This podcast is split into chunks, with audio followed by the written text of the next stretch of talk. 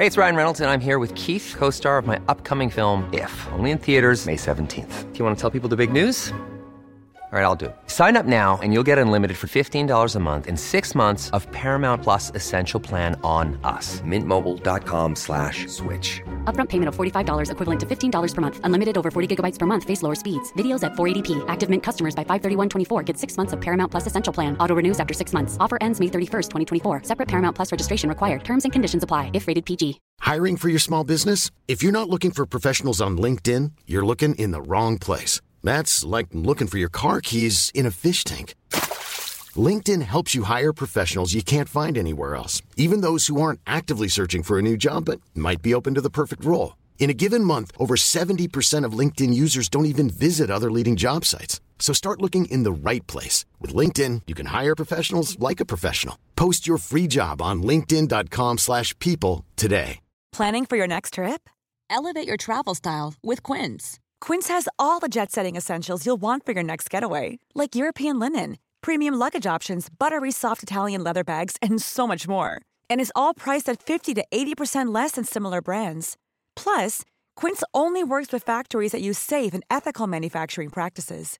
Pack your bags with high-quality essentials you'll be wearing for vacations to come with Quince. Go to quince dot com slash pack for free shipping and three sixty-five day returns.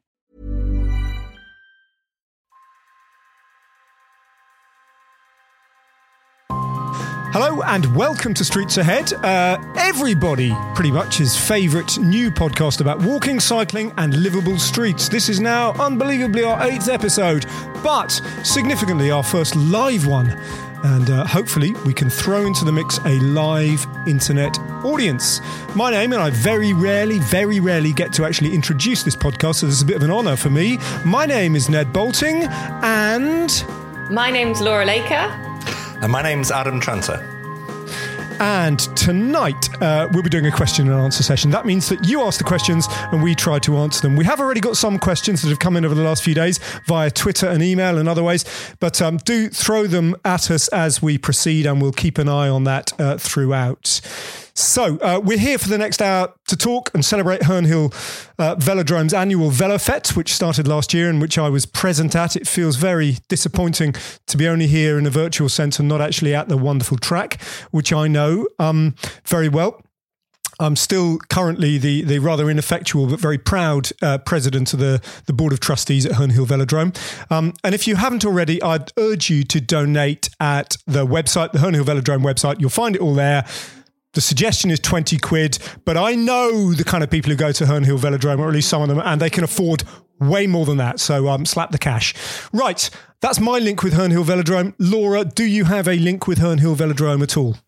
I kind of do. So I had my first track cycling experience, my very brief uh, track cycling career, which uh, consisted of three different taster sessions, which I found very fun. The first one was at Herne Hill Velodrome before they had the resurface. Do you remember what it was like then? Yep. Um, yeah. So it was brilliant fun. I went round. I'd never had my feet strapped into pedals. I was quite new to cycling at the time. I was really pleased with myself. I went round. They said at the end, stop by the fence.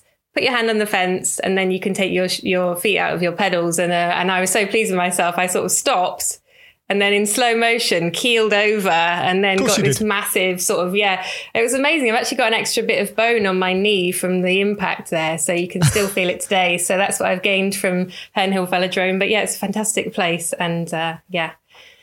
But I mean, a track bike clipping in for the first time and on a yeah. velodrome, that is quite literally a steep learning curve, isn't it? I mean, yeah, it, really, it was. There's a lot it to was. contend with there. I got to go to a barbecue afterwards with this really gory knee and a, and a dress on, so I was showing it off. That was my that was my party piece. Magic. And uh, Adam, Phil's introduction there from the velodrome just before we came live, um, he suggested that there is photographic evidence of you racing against some bloke called Bradley Wiggins. That is uh, that is true. Uh, against is is really stretching that word. I was in the same field. Um, I spent most of the uh, most of the time trying to get near Bradley Wiggins, knowing that the photographer would be there.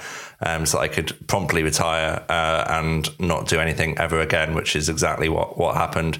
Um, but I know my, my dad drove me to Dr- Herne Hill. I live in the Midlands, and um, I remember that most years at Good Friday, I rode it for a couple of years. Um, it was mainly spent kind of looking out the window uh, and seeing if it was going to rain or not. Um, and Which and, it did and every year. It, it yeah, rained every pretty, year, didn't it? I mean, pretty much. Pr- yep. Pretty much. Um, so it was kind of a case of scurrying out, racing, kind of hiding, uh, racing, and et cetera. But I, I loved it. And, you know, I've been to Herne Hill um, a bit more recently. We did a bit of a taster session for friends and um, clients at my work, and, and, and that was great fun. And um, back... Uh, ages ago, I remember going to like cycle jumbles at Herne Hill as well, um, which um, don't seem to be much of a thing anymore. Um, but I, I, as people who know me, love just buying cycling tat. Um, so that's what, what I did at Herne Hill, and then my fond memories.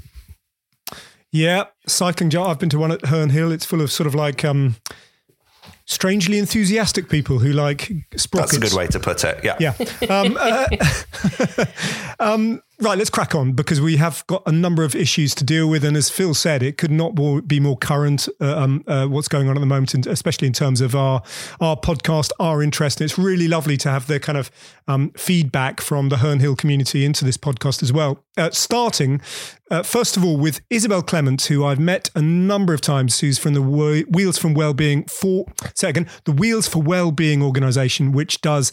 Um, It kind of almost serves a unique function in that it does remarkable thing uh, things in terms of getting uh, people with disabilities on bikes. It, as an organisation, I know that they use Herne Hill Velodrome and have a long-standing um, association with Herne Hill Velodrome, but they are in a um, they are doing an extraordinarily important job for an awful lot of people. And Isabel has asked asked us this. Um, I'd love them, in other words, us, um, to give their reactions to our position statement on the importance of accessible post-lockdown wheeling and cycling environments. So the accessibility for um, for people with disabilities in particular. Now, going on to um, the website for um, Wheels for Wellbeing, uh, the points that she sort of flags up for our discussion, and Laura, I think you've dug into this a little bit, but I'll just summarise it. Um, inaccessible infrastructure, for a start, that's point number one. The prohibitive cost of mobility equipment, point number two, some of it's quite expensive. Three, the failure to recognise cycles as mobility aids, um, in brackets as mobility scooters are, I guess, legally uh, recognised. Um, many disability uh, disabled people also rely on public transport for an element of their trips. They're urging government to take the five main steps to prevent people being locked out of pop-up infrastructure. Uh, financial support and training for non-standard and e-bikes, and a blue badge scheme for cycles as mobility aids, and a public awareness campaign similar to the R N I B's call for a COVID courtesy code for people um, with visual impairment to ensure that new infrastructure is accessible, et cetera, et cetera. So further five asks for local authorities from provision, blah, blah, blah. There's really quite a long list of stuff here, Laura, that needs addressing. Um, And Adam, with respect to you, uh, I, I think I'm going to go straight to Laura for an answer on this one. What is being done, or is nothing being done? I suspect not a great deal might be being done. Am I right? Well, um, as you say, uh, Wheels for Wellbeing's a um, kind of an amazing charity, because it's almost single-handedly raising the profile of um, people who use f- cycles for disability, uh, people with disabilities who use cycles as mobility aids. Um, and so I think something like twenty, seventy-five percent of people who are disabled who cycle find it easier than walking. Um, so it can be an amazing tool for um, freedom and just uh, independent travel. And so it's super important that um, infrastructure caters for people with disabilities. And um, so that's important with regular cycle infrastructure. So things like widths that take that can accept non-standard cycles, and also not having too steep a camber that might tip someone out of a trike or something. And then also not having cracked surfaces that might um, also tip people up or stop them um, when they're riding like three wheelers. Um, I think Transport for London, as with many things um, in terms of providing for people with disabilities, are among the sort of leaders in the U K. They've got a temporary traffic management handbook, which is um, just working with people like uh, Wheels for Wellbeing, who've taken different kinds of cycles along through temporary um, infrastructure roadworks, and kind of got them to understand what sort of uh, turning circles are needed, and what um, uh, what cambers can be acceptable. And I I hope and think that this is what's happening with some of the temporary infrastructure, although some of it's going in very quickly. I imagine there's going to have to be a bit of retrofitting, and I hope that's happening at borough level as well, and not just from Transport for London. Um, but yeah, there's a there's a lot to think about, and I think um, people with disabilities often forgotten in transport, and and it's really important as things are changing so quickly that they're not forgotten with the, these new um, these new infrastructure. Um, yeah, I, I, I totally, totally agree. And um, I um, have had some experience with Isabel and Wheels for Wellbeing Charity, and trying to um, uh, get more involved and, and um, try and show um, cycling uh, as inclusively as possible. And I think that's one of my kind of wider, something I'm really passionate about, because one of the wider um, bugbears I have of cycling in this country is... Um, I, I just saw a Twitter thread as I was coming onto here, someone uh, moaning about people cycling on a promenade um, somewhere near Brighton. And the the argument was, you know, you don't understand what it's like. You know, you're a, you're a male, healthy, you know, able-bodied person. Think of the children, think of the disabled people, um, and, and think of those less more vulnerable than you that need to um, be looked after when we're sharing the road. And um, I sort of... You know, that's often a, a debate that, that comes from it, but it, it massively ignores the increasing number of people who do, and even more that would if it was made easier, people who uh, would cycle in all its various forms if it was made easier. And, um, you know, in the Netherlands, I've seen some amazing pictures of, you know, people going about their daily business on all sorts of contraptions that would fall within the, you know, the framework of being a cycle. Um, and you, you, in the U K, it's, it's not seen like that. So we need to start seeing people, um, it, you know, in everything, in advertising, in, uh, you know, out and about at events and, and things like that, to, you know, start to associate that cycling is not just for fit male people riding in Surrey, um, and that it's for everybody. And that's something that really needs to, to, to happen.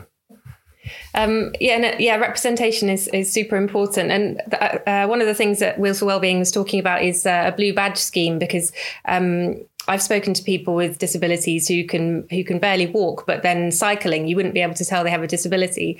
And um, so if someone's cycling, they're asked to dismount, they might not actually be able to. And um, and it's kind of hard for some people to understand, hence the education campaign and hence the, the blue badge scheme. So people can say, you know, if there's a cyclist dismount area, then they can just say, well, actually, this is my mobility aid. And, and like, yeah, they can keep cycling.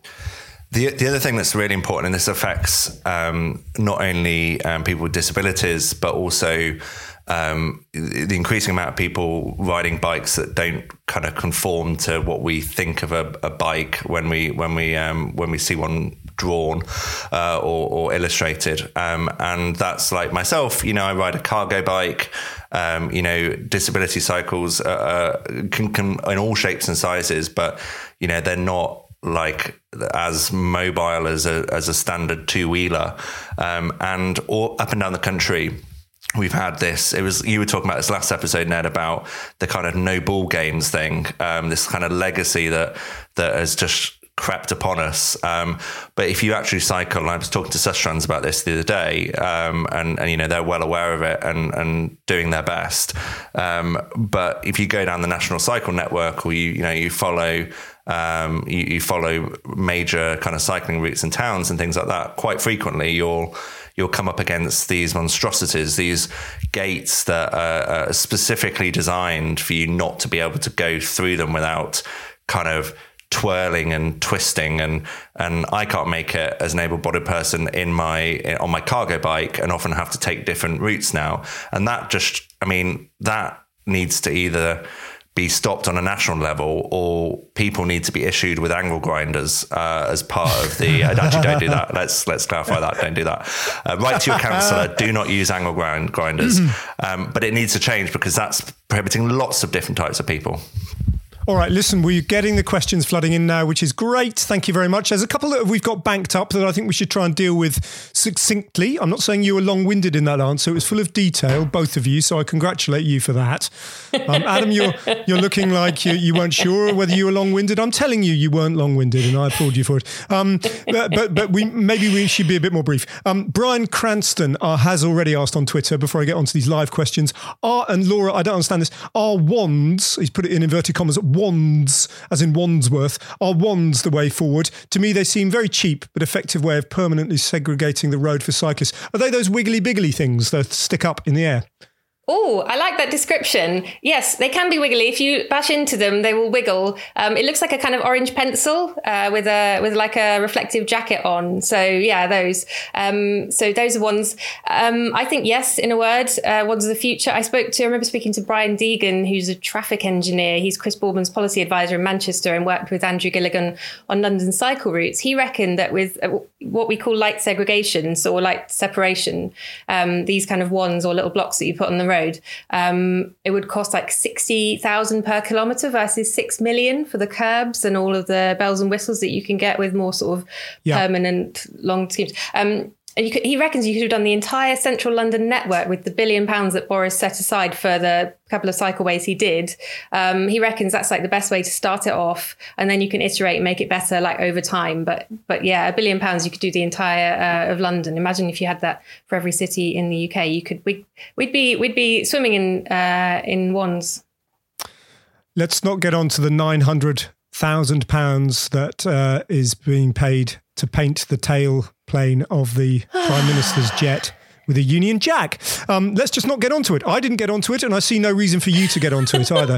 Um, uh, right, listen, uh, John Grant, Adam, let me chuck this one your way. Why are certain places much faster on the uptake of wider pavements, pop-up cycle lanes and all that sort of thing? Um, uh, and I'm with John on that. It seems massively inconsistent throughout the London boroughs. I don't get why my borough seems to be quite slow, for example, in Lewisham. So why why is it a bit patchy?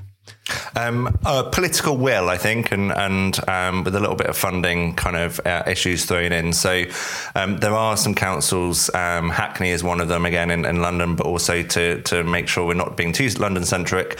Uh, Leicester was, a, was another that said... Um, because of the COVID crisis, we're going to take action and we're going to take it now. And they did some quite impressive things very quickly. They did that with their own funding. So they did that out of the council coffers. Um, and they did that in a matter of, uh, of, of days. Um, now they are both two areas that kind of have political leadership that su- are supportive of cycling. So there was no kind of, um, debate, discussion. What happens if we upset these people? Could we do this? And et cetera. It just happened. And then funding wise, um, you know, uh, where I am uh, in Coventry, um, you know, Coventry is in the middle of, uh, I guess, ambition um, in that it has some plans. It will not, it has yet to put a cone down on the ground because the D F T have not yet uh, issued the money. So the money is not in their bank account, despite them applying for it, et cetera. So um, that's a kind of, um, you know, a chicken egg situation again, where it's, uh, will, you know, what do we, what comes first? And the infrastructure needs to come first, but we're waiting for this funding. So when councils are strapped, which many are, um, and there's no political will and no leadership and no one saying, oh, you should take some money out of roads budget and, and put it to this because this is important. Um, you end up with a situation where nothing happens until they're they're forced to, um, which is where we're at. But um, we are seeing some some some improvements. But I think genuinely, in six months' time, we'll be looking at a total postcode lottery of where's good to cycle and where isn't in this country. Well, we, we, that that actually handily brings me on to the last, if you like, pre-recorded question um, from Lindsay Melling, who has asked us, the road I live on is both a named cycle link into Bristol, that's her word, so I don't know quite whether that's a Sustrans official route, I suspect it might be, into Bristol, and a horrible rat run. What can I do from a standing start to get my street made safer? Love the podcast, by the way, which I thought I'd throw in because, you know, it's not often we get that. Um, uh, love the podcast. No, I'm focusing on the wrong bit. Um, what can I get to make my street say safer from a standing start? In other words, activism, Laura, uh, what, what, how do you, how do you get involved? How do you, how do you kick this off, this process?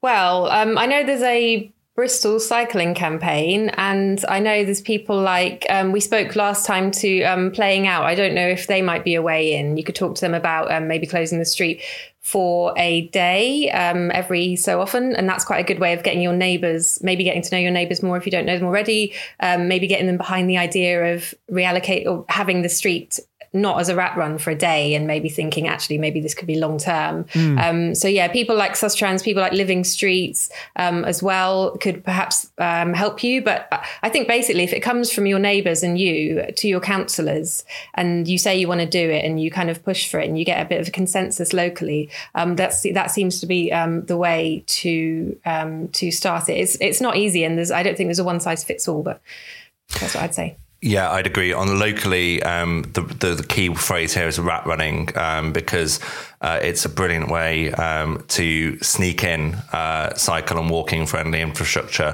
while taking on, you know, the the big societal issue that everyone can agree that they they hate. So um, talk about rat running, talk about, yeah, the issues that that causes, talk about Uber drivers and people cutting through and, and things like that. And, and um, you know, if you can get that consensus, it's a fairly low cost uh, measure. And it is one of the low cost measures that's uh, enabled in these kind of new uh, reams of funding that's coming in.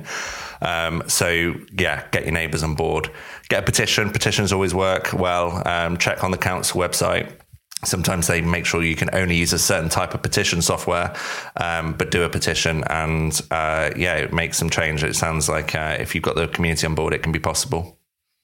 Thing, thing I always worry about with these things, though, and maybe th- maybe this is a question without an answer, is what sort of numbers do you need to have any kind of heft or influence, right? So if you take the example of, um, if you take, for example, the the, the, the government petitions, you know, you can get one hundred thousand people to sign a petition, which is, you know, absolutely preposterous. It gets debated in Parliament and then just completely blocked. You know, nothing happens. Nothing ever happens from those things.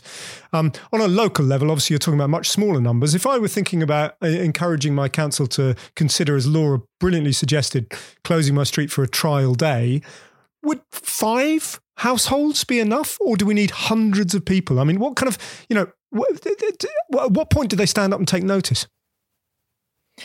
I think it really depends on the local politicians. I think uh, political, basically all these things boil down to political will. If the local politicians believe in this cause and they believe that it will make um, their their kind of constituents' lives better, and you know, that, that's what they want, then then it can happen. And if they're willing to take the flak, and if they're not, and and there's a consensus among the voters, then you can always vote them out um, and vote someone in who will who will deliver. That that's kind of the bottom line. But if they don't want to do it, it's, it can be quite hard. I've some um, some local campaigners have got councillors out on their bikes, um, taking them on a little tour to get them to experience stuff for themselves. Who councillors who maybe haven't thought about cycling don't get it, don't believe in it. It might be a way like to get them into it. Yeah, Adam. It, it can, um, yeah, it can obviously differ massively. Um, uh, it is an uphill battle though. Like we should not skirt around that. Um, got an example from today in Coventry. We've got a, um, a Cowden um, cycle route. It's a very high quality segregated cycle route into the city that's up for consultation. There's a petition against it, which has one hundred fifty signatures. Um, and the Coventry Telegraph today ran with, you know, shock petition against cycle path.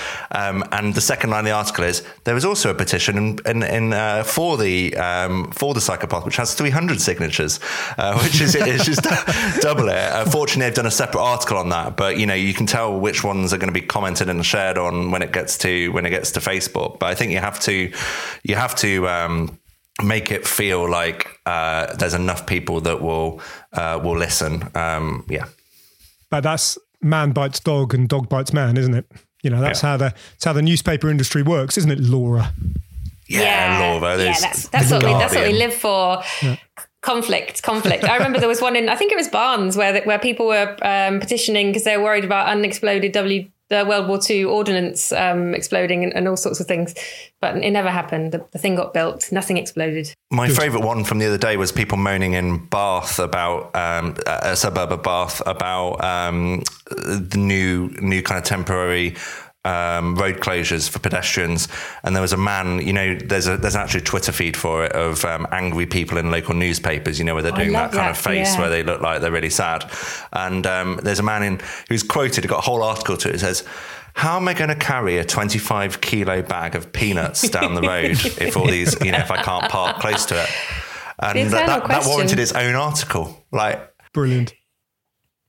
Yeah. Yeah. He's got a large pack of monkeys. No. You didn't uh, think of that? No, I didn't. No, none of us thought of that, actually, Laura, funnily enough. Um, right, let's let, let's move on to questions that have come in since we've been gassing on, which is very uh, rewarding, and I shall just scroll through them now in a seamless broadcastery way. Um, let's start at the top. Question from Celia, and it's directed at you, Adam. You look like you're distracted at the moment, but um, concentrate because this is coming your way. Oh, I see. You're just having a swig of beer. Nice. Okay. Adam, you've talked about the marketing stroke status aspect of cars. Uh, and this is quite early on in our podcast, I think. You you talked about how they're kind of marketed. Um, should cam- uh, Celia asks, should campaigners push the status appeal of bikes, pedal or electric, or strive to keep its image as a cheap and effective means of transport and exercise? That's a really good question. Do we try and... It's- compete yeah. with car manufacturers on their own terms, or do we go anti-car message?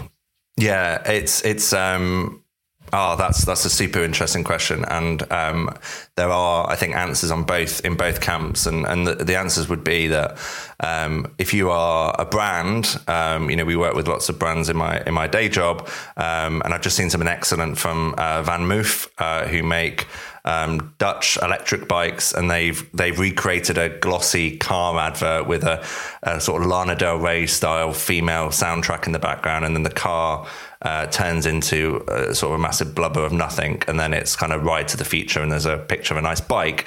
And I think for brands that kind of is quite thought provoking, and I've been talking to the brands that are making e-bikes and sort of saying, well, a lot of people in this market, and for to get media attention, you know, people are interested in what like Elon Musk is doing, and, you know, you have to make it like interesting in that sense. So I think when I, I've got a Van Moof, and when I ride it, people are, oh, that's a really cool bike. And I can engage with people like on that level. However, that only, in my view, probably um, serves a purpose of getting more people like me cycling, um, which we, you know, be nice, but we don't, you know, don't urgently need. We need, Um, we need lots of people cycling for normal everyday journeys, where where I am thirty-three percent of people don't own a car.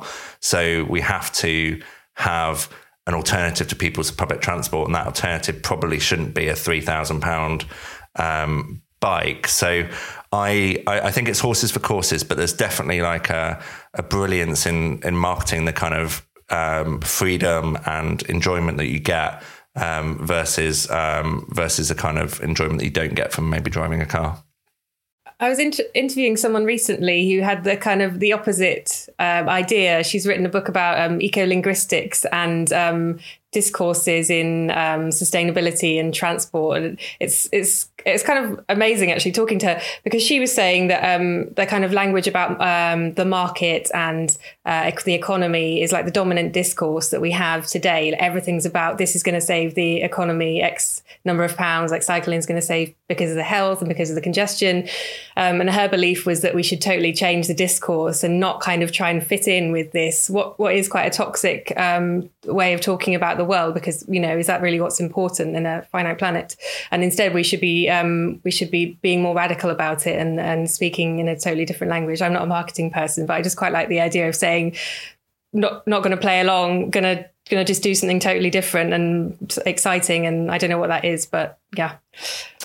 I think that's a really good point, Laura, because there is a danger that everything that we talk about, whether it's the stuff that we talk about regularly or, or, or racism or the L G B T community or politics or, you know, the environment, um, everything has become or seemingly seems to be reduced to a sort of culture war in some description. And that's something that is quite dangerous potentially for the wider uptake of cycling, that, that we get we get pushed into a kind of um, pigeonhole where we don't belong or don't certainly don't want to belong.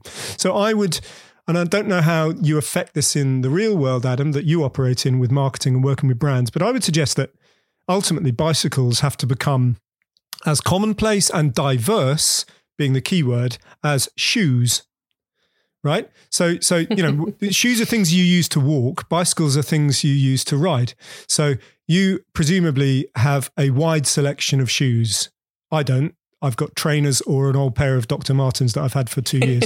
Um, but lots of people have lots of different types of shoes. That's what I'm saying, for different things.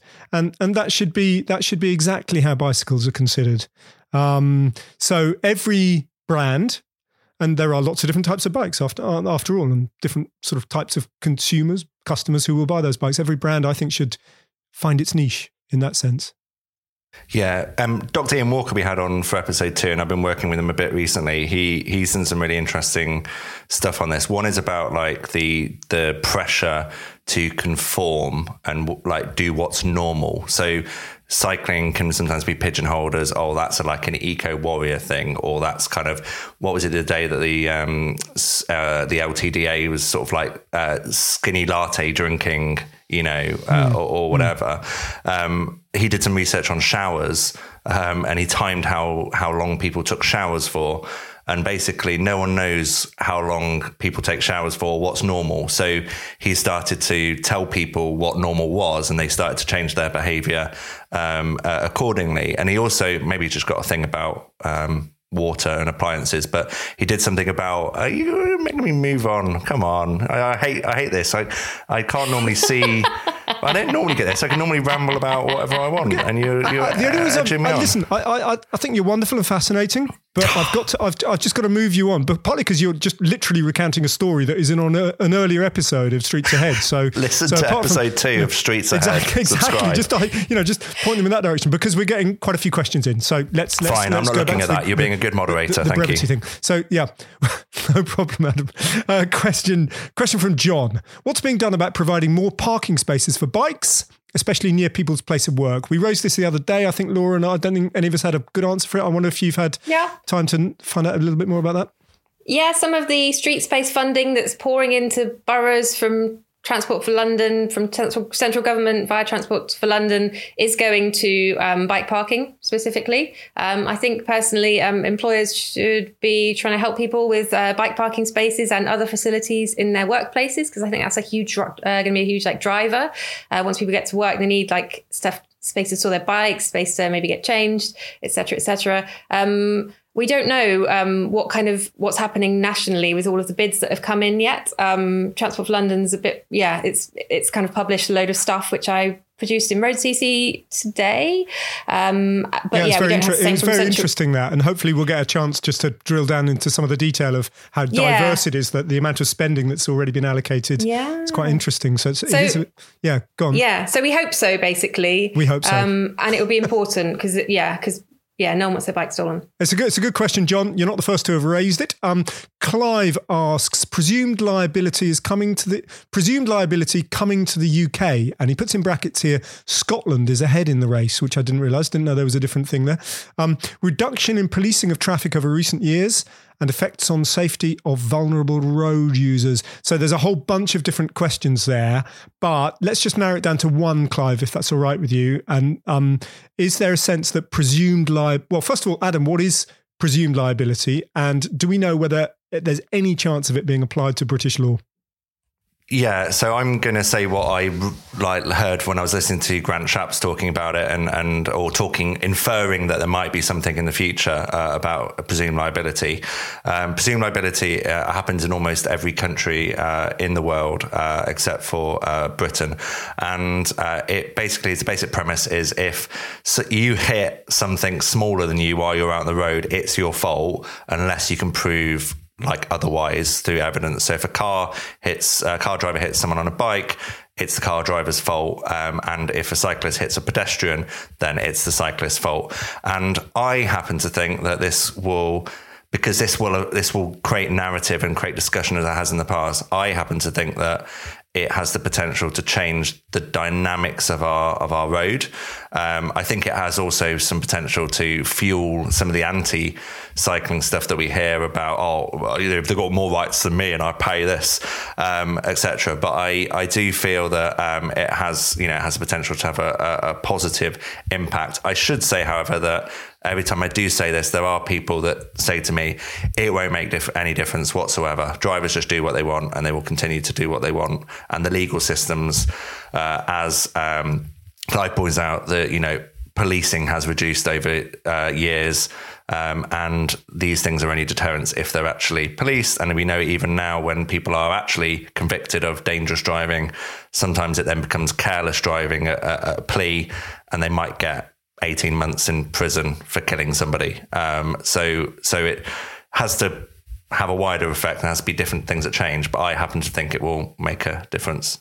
Laura, do you have any intel on, on, on policy and, and the possibility of that coming to the U K? Um, I, I don't specifically on this. I feel like it's, I feel like I would love to see it happen because I think it would uh, sharpen people's minds when they're out on the road. Um, and I think at the moment, there's not always a sense of people having feeling responsibility to other people. Um, I've, I had someone drive at me. I was uh, riding uh, with a friend uh, and I had this van driver just driving at me and kind of doing a motioning movement for me to get out the way. We were as wide as a car. So, um, yeah, he was kind of motioning me, but not slowing down. Just like, I'm going to, just no sense that I'm a human being and that really bad things would happen if he didn't just like chill out a little bit.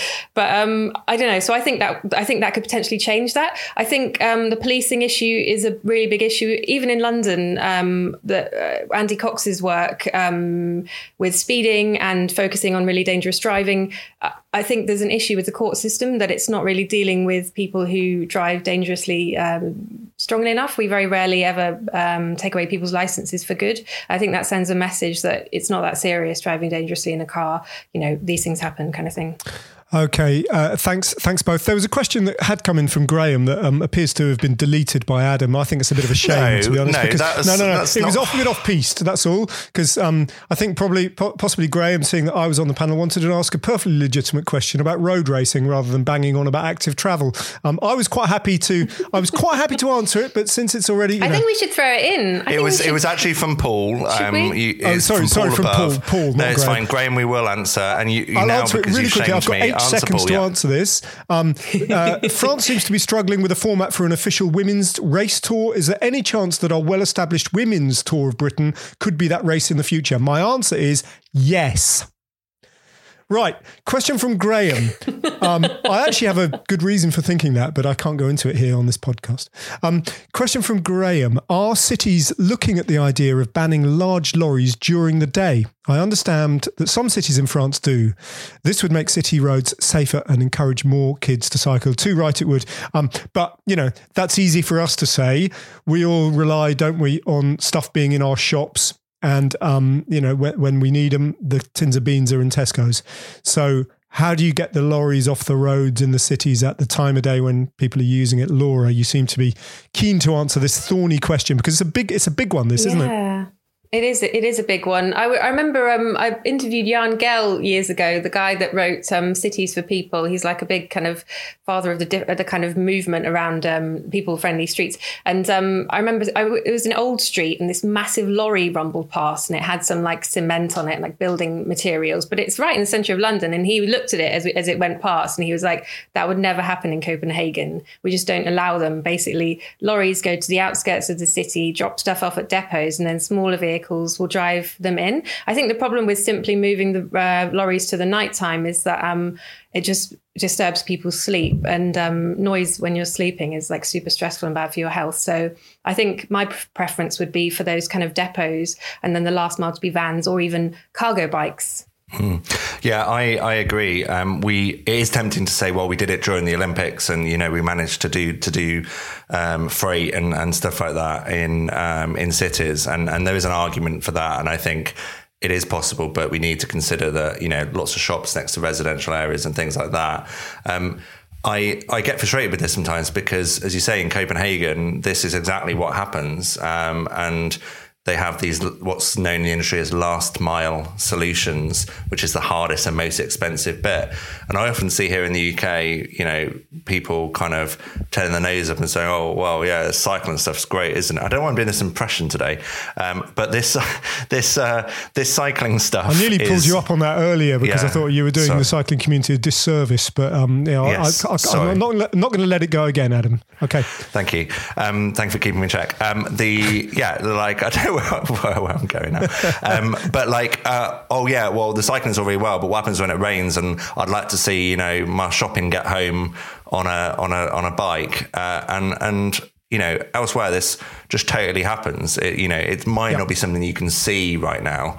Um, but it, but it, it does happen. You know, we have cargo bike deliveries in lots of European cities. There is no reason. Pedal Me, uh, have been doing deliveries for, for T F L because T F L realized that their building sites for some of their contractors were using big vans to car- car- carry effectively a plank of wood that they needed of that particular size. So it just doesn't make any sense. Um, And that's the way we should be going. I have massive faith in the cargo bike revolution, uh, based on no evidence. I just think it's, I just think it's something that will become so self-evidently um, feasible and and the right thing to do so quickly that I think it'll just occur. Uh, but it's a different question, as Laura rightly said, keeping the H G Vs away in the first place, you know, and, and getting them to dump their, their freight off. So, Laura, you had your hand in the air again. Did you want to come no, back in? No, I was just doing yeah. a little fist bump for um, oh, for cargo bikes. Yes. Yeah. Go cargo bikes. Uh, yeah. What's it called? Pedal Me, isn't it? The one in London. Pedal yeah, Me. Yeah, Pedal Me. Yeah, they've got trailers. I know. I know, just London. I applied for a job mm. there a, few week, a few weeks ago, but they weren't hiring. Oh. Mm. Anyway, lockdown's been great for me. How's it been for you? Um, right. So uh, where are we now? Lo- question from Joanna. Can you talk about the interplay between local um, local government and government, I guess, or central government? Seems that central government has all the money but doesn't do anything. And local, this is a very good point. And local government that has no money. How does that money get to the local level? Now, I'm going to go to Laura on this. Laura, this sounds quite technical and possibly yeah. quite dry, but very important. I'm, I'm gonna, sure. I'm sure you can make okay. it. I'm sure you can make it concise it and also with thrilling. An interpretive dance yes. for our listeners, brilliant, brilliant. Um, for our podcast listeners. Um, yeah, so true. Um, most of the money comes from um, central government. Um, they're very much about um, about giving power to local authorities, and um, but yeah, there's no money for. There's often very little money for cycling, basically. Uh, unlike with roads, which get long-term funding. Um, and rail, which gets long-term funding. At the moment, cycling gets little bits and bobs from little different pots, and you have to be quite wily as a council to know where to go. So it's like a bit from here, a bit from there, and then you have it as part of a bid that has something else in it, um, which is to- which is nonsense. Um, there is talk of having a long-term cycling fund so that we can put an end to this. Um, and yeah, the government is very much uh, into the idea of just giving local councils more power. And I think um, that devolution is like, is really, it would be really good for active travel. It's been good for Manchester and Sheffield and Leicester. And um, yeah, I think that's the way forward, basically. Hopefully that answers the question. Uh, yes, it does. Although I've got a quick follow-up one, which this feels a bit like the Downing Street briefing, doesn't it? Um, over Zoom. I've got a follow-up question, um, Laura, which uh, I'm sure you can answer because you've written about it today, as you say, on Road C C. Um, if you look at the London boroughs, and apologies again for being London-centric, I, I can't remember what the... I just looked at my borough, which so far has spent twenty grand, which in the grand scheme of things isn't much. That's Lewisham. Mm. Um, and I can't remember yeah, which... Lewisham's the top borough... Well, I think we were second from bottom. The top borough mm. had spent... Millions, am I right? Millions? Um, was allocated two point six million, I think. Um, yeah, Lambeth's got Lamb, the most. Yeah, um, yeah Lambeth's delivering so loads. Why, At the moment, why is that? So hmm? why is that so? Why is that so different? Laura? Well, um, they've been doing tons of stuff already. They've done um, pavement widening in Herne Hill, I think was one of the first ones that they did. They just put some cones or barriers out onto the road um, to make more room for pedestrians. Um, they've done two low traffic neighbourhoods at least. Um, I had a little cycle down there the other day, Oval and Vauxhall, oh, Herne Hill and Vauxhall area. Um, so they're just going ahead and doing stuff. And I think the fact that they're able to do that and mobilise quickly has been part of the thing. So um, there's a number of reasons. There's like if they've got schemes, if they can do it quickly, if they've shown, yeah, and yeah, and if they've, yeah, that's that's kind of it really. Um, and so it's not at the end of the funding yet. We're about halfway through. So hopefully boroughs like yours will get more money, and it might just be that they're getting stuff later because they've got plans, but they're not quite ready to spend it. That's what I'm hoping, because it does seem it, there's a massive discrepancy. One borough got, you were the second bottom, but the one got borough got eleven grand uh, yeah. in the last three weeks. Yeah, there's um nationally there's there's a you know a, a picture that that uh, reflects, I guess, what we've seen in London, where the councils who have put together good plans and been ambitious have therefore seemingly you know been. Um, Uh, been been rewarded, um, or, or at least um, you know uh, got stuff out there, which is which is more than we said for a lot. I think there's a, a deep-rooted worry in councils that don't have political will um, to not release their plans um, because they're worried that like NIMBYism will take over and um, the whole thing will fall on its face. Um, which I kind of, having seen it happen, like I, you know, I do do have some um, some sympathy with it. Um, but the interesting thing I think with the Department for Transport funding, which London councils will get some of that, and then also nationally, that's the funding that's going into to England, um, is that they are beginning just twenty percent of it to start with. um, and um, twenty percent is being allocated straight away. And basically, uh, my view and many others' views is that it's they're just seeing if they mess it up, basically. Um, and the the language is quite strong, actually, for the D F T. It doesn't normally like this, and it's sort of like, you have to change the status quo, and if you mess it up, you won't get any more money. And if you mess it up, the first bit, we'll ask for the money back. Um, and that's uh, that's the kind of wording that you're not used to seeing in like a civil servant's letter um, to, to councils, and, and that's how firm they're they're being with it. Firm but fair. Yeah, fair. I think I think I'd agree actually on the fairness bit of that strong wording, because. Because there is a temptation just to spend money in a slightly useless and indirect way. Um, I've, like painting an airplane. Yeah, yeah, no, well, it wasn't for me to mention, but now you've mentioned it again, Laura, um, for example. But no, but even in terms of the stuff that we're interested in, I question, I question, uh, as I have done in the podcast before, I question the thought-through-edness of some of the schemes. And it strikes me that they've just looked at them occasionally and gone, we can do that, let's do it, without thinking whether or not mm. that's the right way of spending the money. The right so um, yeah. I'm, I'm actually in support of that attitude, I think. Um, Question from Jackie to you, Adam. How much power do you have as a cycling mayor? What's it like being a cycling mayor? And Jackie says, I would like a job like that. I, I think she might have possibly misconstrued whether or not it's a job, Adam. Are you are you a highly paid civil service mandarin? No, I'm not. I'm a I'm a lowly paid, often shouted at uh, volunteer, um, and I have the kind of power somewhere between. Uh, I guess a library card owner and a lollipop man. Um, uh, in that, um, no, I, I can't even. I just wanted to say that um, it definitely depends where uh, where you are. Um, bicycle mayors, um, one hundred fifty around the world, so they they take different forms. The one in uh, Amsterdam, the first one, is actually now.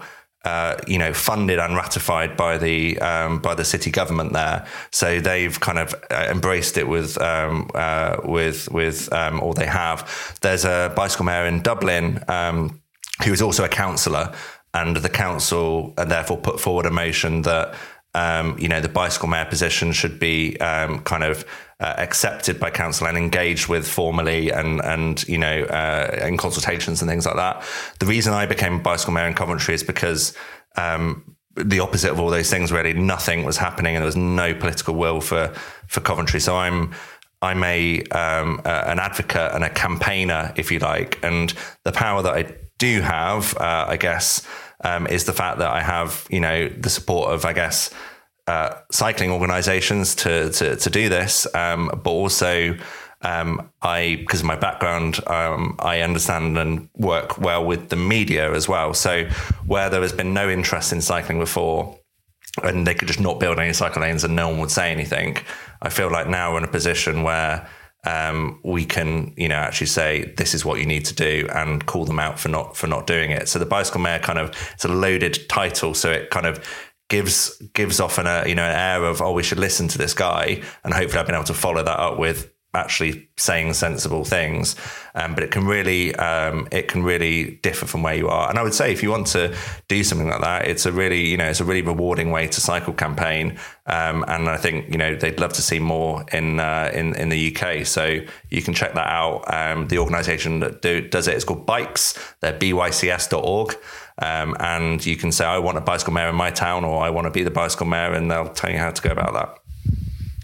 Very good, Jackie. That's your path to power. You too can be like Adam if you want to. Um, uh, we've got two more questions if we can rattle that off in the next sort of five or ten minutes before our allocated time is up. Um, Bruce asks, Uh, and so this is a this is a biggie. So let's just pick out one aspect and maybe focus focus in on it a bit.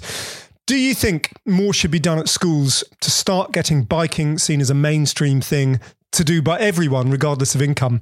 Bruce says hardly any parents cycle their kids to school. Not just about safety, it's also the parents. Um, they just don't, uh, mums, I don't know, there's a little bit of sort of possibly value judgment here that I won't get involved in, fella blah, blah, blah. Um, it's, to- I'll summarise, it's totally unaspirational to them.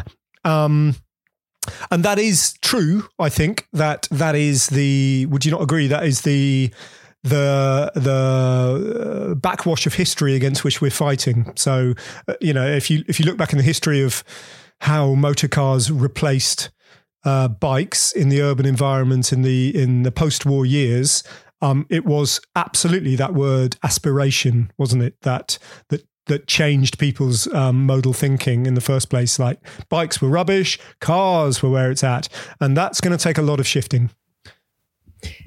Uh, but I would say in cycle's favour, cycling's favour, kids want to cycle, one. Um, also school streets, two, brilliant. We had that in the last podcast, so check it out. Um, also, what was I going to say? Oh, cycle training. We had a question earlier about cycle training, which we, anyway, we didn't answer, but here it is. Uh, I would say adult cycle training. Um, I spoke to Bikeability Trust, who do the kids cycle training, which is supposed to be rolled out to everyone, but hasn't yet, everyone who's kid. Um, and I would say also for adults, if we could make it free for adults, they reckon it would cost a million and a half pounds a year and um, huge returns, because anyone who wants to cycle will like get the confidence to ride on the roads. There are some pop-up lanes, but there's lots of rubbish in between, and junctions are quite hard to navigate in this country if you haven't experienced cycling. Um, and that also means that when kids learn how to cycle, their parents also feel safe cycling. And so I would say, I would say like a multi-pronged approach. Yeah, I, I don't know. I, I think it's, It's tougher than that. I'm I'm a really big fan of cycle training, and I think we should be doing more cycle training, because while the infrastructure isn't there yet, we need to. There are people who do have a will and a desire to cycle. And um, I saw this week Susanna Reid wrote a piece in the Mail and basically was saying, like, I'm petrified, I'm terrified, it needs to be better. And cycle training arguably could have had a big impact. But therefore, you, but you also have to like look at, is cycle training, you know, going to deliver a, a shift in behaviors? Because, um, you know, uh, cycle training is almost, I don't want to undermine it. I've not done it, so maybe I'm a bit wrong, but I can imagine people in high-vis jackets, you know, going through and sort of waving their arms about and, and, and, and stuff like that. And I know it's not, like that's like the people's perception of it, but I just think, you know, getting adults to learn new stuff is often a barrier um, uh, in, in itself. So I I think you've got to you've got to have a bit of stick. You've got to have the school streets that enforce people to make a good decision. So ultimately, I could drive there, it takes twenty minutes, or I could cycle there and it takes fifteen. That's got to be the kind of language like like solution in their heads that they're going through. I don't think you can make it super, you know, uh, the deep-rooted status things in our in our culture are going to be there for um, for quite a while. Um, but what we can do is make cycling seem less, you know, less unusual. Um, and we are seeing that through school streets and just seeing kids riding bikes because it's what they want to do. My view is that kids learn off their parents, um, and yeah. if parents don't cycle, there's no way. As a as a matter of course, there's no way their children will inherit that uh, that enthusiasm. In my experience, you know, you you can you can um, you can you have to accept with children that they go through phases, and they they will, you know, from from time to time, year after year, just drop the bike. But if you've already given them the example, they might well come back to it. If you haven't already given them that example, they'll never come back to it. It'll be totally alien to them. And and parents are adults, and adults learn off their peers. And for all those adults who have a place of work, and we've, we've talked about this before as well in the podcast, what matters in the place of work is your key peer, who in that one office is the person who cycles, and, and their attitude. So that's that kind of organic... I'm, I'm, Adam, I'm, I, I share your slight um, hesitancy about the effectiveness of bicycle training with adults, especially. Um, my, my thing is it's a much more organic uh, route than that, and slightly intangible, but without adults doing it with their kids. And by the way, this has been one of the joys of the quieter roads, and we're just going to come on to our final question about quiet roads in a second. One of the joys of quieter roads, at least in London, has been the amount of kids I've seen who've been riding, not on the pavement, but on the road, on the road with their parents, which is so important. I made with our kids when they were young, I made a very, very big point about not letting them sort of develop this comfort blanket of riding on the pavement where they shouldn't be, but actually plonk, plonking them on the road in the first place and getting them used to that, because that's what we've got to deal with. You know, no, no, you can't sugarcoat it. Our roads are our roads. Um, and turns out it's fine. Turns out it's fine. So anyway, that's just my thoughts. Um, our last question, and it relates to quiet roads, comes from James, um, who asks whether traffic evaporation, which is a lovely phrase, and it sums it up perfectly, what we've witnessed over the last few months, is real or is it a myth? And I guess that refers to basically, has it come back? Has it come back? And has it come back with a vengeance to bite us on the bum? Um, I would say real, real. Traffic evaporation is real. So it's where you um, reduce the space for motor traffic and then fewer people drive. And it's partly about what Adam was just saying um, about making just making car journeys longer, and then cycling or walking or um, other modes become easier. And so, yeah, you just get less traffic, basically. So you, you get what you build for. Um, and yeah, that's why we've got so many cars. We've been building for building for them for however many years. Wait, now. wait, sorry. Before you come in, Adam, I, I maybe I've understood, misunderstood the term traffic evaporation. Is traffic evaporation a kind of sneaky, dark policy to make life for motorists harder? Is that what it is? No, and I think it, I think there's some scepticism when um, new infrastructure is being built around whether it's real or not. I think I think people believe in it, but uh, many people believe in it. But I think when you're planning um, a new cycle route or an, or um, closing a street to through traffic, there's always a little bit of will it, won't it happen. But I think generally when when you make uh, fewer routes for cars and fewer people drive, uh, I think congestion is a sort of self-limiting thing. If yeah, it gets to a certain amount of congestion, and some people just won't tolerate and they'll stop driving. Um, where I live in uh, just outside Coventry in, in Warwickshire, um, our local town uh, had a plan to close the high street as part of the COVID mes- um, measures, and the town collectively lost its mind because um, they they kept saying phrases like traffic displacement, and I found it quite hard to dispute that, um, and it's like a deep-rooted fear of of, of what would happen. But basically, uh, where I live, the road, you know, go there's a there's a high street, but it's also the main road through the town. And people worried that the only other road would be through a residential area, and it would take H G Vs and it would take buses and, and things like that. And like, to be honest, I think the plan could have been a bit better, and it hasn't gone, gone through, unfortunately. Um, but what people forget in this kind of status quo is that the problem is the cars. You know, it's not that um, the plan, you know, oh, this plan's not going to work, that, you know, you're not going to ever make a difference unless you make driving more difficult. So it's not just about rerouting traffic somewhere else. You've got to actually reduce um, re- reduce the traffic. And I think a lot of people are quite dubious about whether that could actually happen because it goes against logic. But if you look at the reverse of that, you know, induced demand, um, the the the idea of um, tackling, you know, someone referred to it as tackling obesity by saying you're going on a diet by loosening your belt. Um, and the, the, um, the, the, the, it just doesn't work. It's all that one more lane thing. Like Los Angeles has been just one more lane will fix it. Just one more lane will fix it. And and now they've got fourteen lane highways. And guess what? They're still gridlocked because every time you make it easier to drive, more people drive. So people think that, like, the reverse is also true. Make it harder to drive and people won't drive. And if you look at, uh, I can't say, you know, um, for sure whether, you know, I haven't seen the data on it and I'm not that well read on it. But if you look at like Ghent, for example, who went, had their traffic circulation plan in twenty seventeen, they, um, they basically zoned the town so people couldn't drive to short spaces without kind of going back out to the ring road, going round and then going in again. And people are like, now my two hundred meter journey is going to take twenty minutes. And it's like, yes, we don't want you to make the two hundred meter journey by, by car. And all that traffic disappeared overnight because they made it more, more difficult, um, to, to drive. So that's the logic. I think it exists, but I'm not smart enough to know whether it actually exists. I just hope it does. I, I think I think it probably does exist. I just think it's quite difficult to sell outside the confines of the initiated.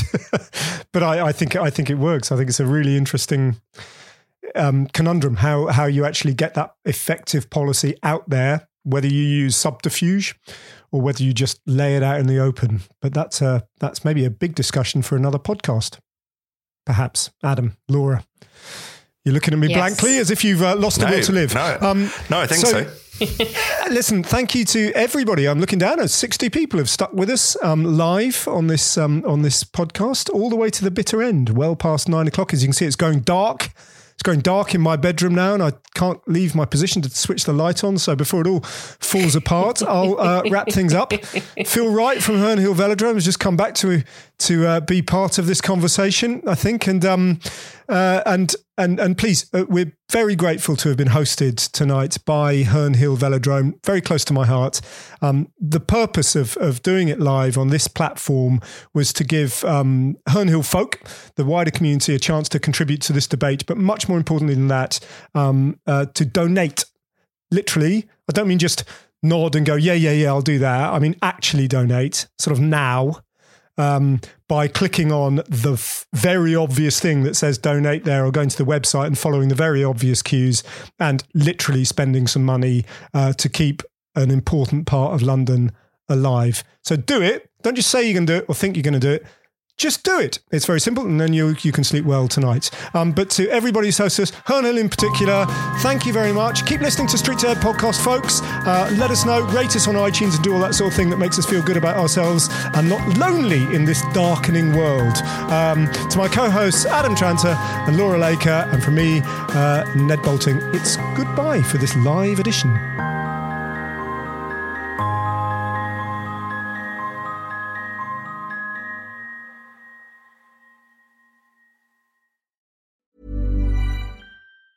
Even on a budget, quality is non-negotiable. That's why Quince is the place to score high-end essentials at fifty to eighty percent less than similar brands. Get your hands on buttery soft cashmere sweaters from just sixty bucks, Italian leather jackets, and so much more. And the best part about Quince, they exclusively partner with factories committed to safe, ethical, and responsible manufacturing. Elevate your style without the elevated price tag with Quince. Go to quince.com slash upgrade for free shipping and three sixty-five day returns. Planning for your next trip? Elevate your travel style with Quince. Quince has all the jet-setting essentials you'll want for your next getaway, like European linen, premium luggage options, buttery soft Italian leather bags, and so much more. And is all priced at fifty to eighty percent less than similar brands. Plus, Quince only works with factories that use safe and ethical manufacturing practices. Pack your bags with high-quality essentials you'll be wearing for vacations to come with Quince. Go to quince dot com slash pack for free shipping and three sixty-five day returns.